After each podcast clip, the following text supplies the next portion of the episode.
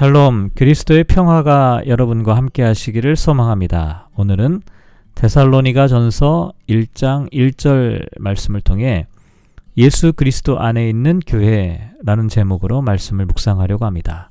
성경 말씀을 봉독합니다. 바울과 실로아노와 디모데는 하나님 아버지와 주 예수 그리스도 안에 있는 데살로니가인의 교회에 편지하노니 은혜와 평강이 너희에게 있을지어다. 아멘. 오늘부터 데살로니가 전서 말씀을 묵상하려고 하는데요. 사도행전의 기록에 의하면 예루살렘 공의회가 열린 직후에 사도 바울은 신라와 함께 소아시아의 길리기아 지방을 거쳐 서쪽으로 계속 여행을 하다가 아시아로 가려고 했지만 결국은 가지 못하게 되었습니다. 그래서 그들은 루스드라에서 만난 디모데와 동행하여 드로아에 도착하게 되었는데요.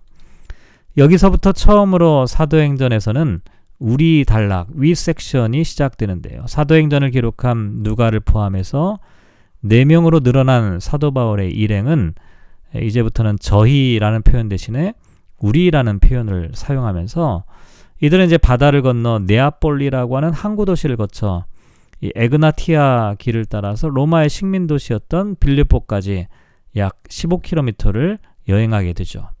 이들은 빌립보에 도착해서 많은 개종자를 얻게 되고 또 빌립보 교회를 세우게 되었는데요. 시 당국과 마찰이 생기는 바람에 바울과 신라가 감옥에 갇히는 일까지 일어나게 됩니다. 그래서 누가를 빌립보에 남겨둔 채로 바울과 신라와 디모데는 암비볼리와 아볼로니아를 거쳐서 그리스 최대의 항구 도시인 데살로니가에 도착하게 되었습니다. 데살로니가에는 이미 상당한 규모의 유대인 공동체가 있었기 때문에 유대교 회당도 있었습니다. 그래서 바울 일행은 관습에 따라 그곳에 참석하여 성경을 강론할 기회를 얻게 되었는데요. 사도행전 17장 3절을 보면 바울은 뜻을 풀어 그리스도가 해를 받고 죽은 자 가운데서 다시 살아나야 할 것을 증언하고 이르되 내가 너희에게 전하는 이 예수가 곧 그리스도다 이렇게 말하였습니다. 이렇게 세 번의 안식일 동안 성경을 강론하였지만 유대인들의 방해로 더 이상 강론을 할 수 없게 되니까 회당에서 나와서 따로 하나의 공동체를 조직하게 되었는데 그것이 바로 데살로니가 교회가 시작된 효시라고 할 수가 있습니다. 이때 바울과 신라를 따랐던 사람들은 개종한 이방인들이 대부분이었는데요. 사도행전 17장 4절을 보면 경건한 헬라인과 적지 않은 귀부인, 이들은 아마도 사회적으로 지체가 높은 가문의 부인들로 보이는데요. 이들이 야손의 집에서 모임을 가지고 있었던 것으로 보입니다.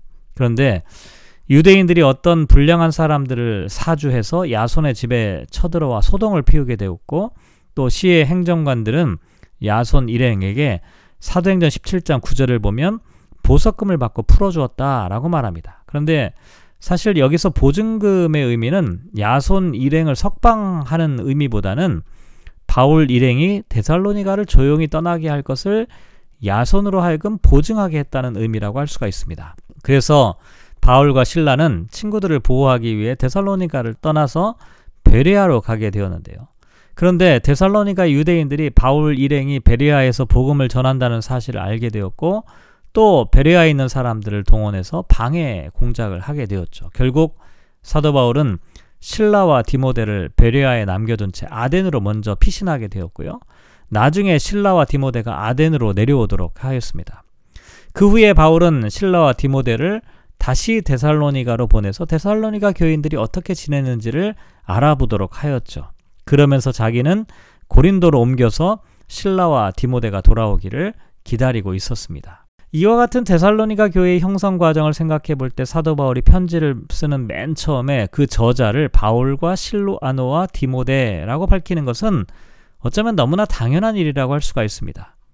그리고 이들의 이름은 데살로니가 후서에도 나타나는데요.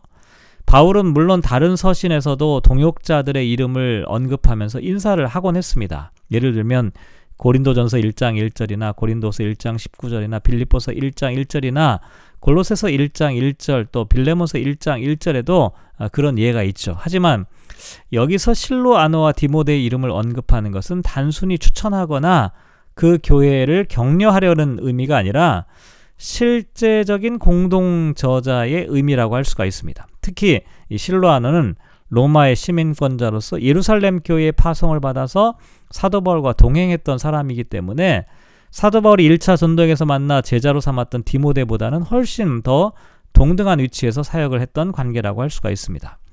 어쨌든 바울과 실로아노와 디모데는 1절 중반절을 보면 하나님 아버지와 주 예수 그리스도 안에 있는 데살로니가인의 교회에 편지한다라고 말합니다. 데살로니가인의 교회라고 어, 수신자를 확정해서 말하는 것은 다른 서신들에서는 잘 보이지 않는 특징입니다. 다른 서신들은 수신자를 보편적인 교회의 성도를 대상으로 하고 있는데요. 여기서는 아주 한정된 지역 교회를 대상으로 하고 있다는 점에서 사도 바울의 초기 서신의 특징을 잘 나타낸다고 할 수가 있겠죠. 그리고 하나님 아버지와 주 예수 그리스도를 등위 접속사인 카이 그리고로 연결하고 있는데요. 이것은 아들이신 예수 그리스도께서 아버지 되신 하나님과 동등하다라고 하는 것을 나타냅니다. 지금 우리에게는 너무나 당연한 말이겠지만 데살로니가 서신이 신약 성경 중에서 최초로 기록된 성경이라고 볼 때 초기 기독교에서도 이미 예수 그리스도의 신성을 하나님과 동등된 형태로 강조하고 있다는 것을 나타내는 매우 중요한 언급이라고 할 수가 있습니다. 또한 무엇보다도 데살로니가 교회를 하나님 아버지와 예수 그리스도 안에 있다라고 말하고 있는데요.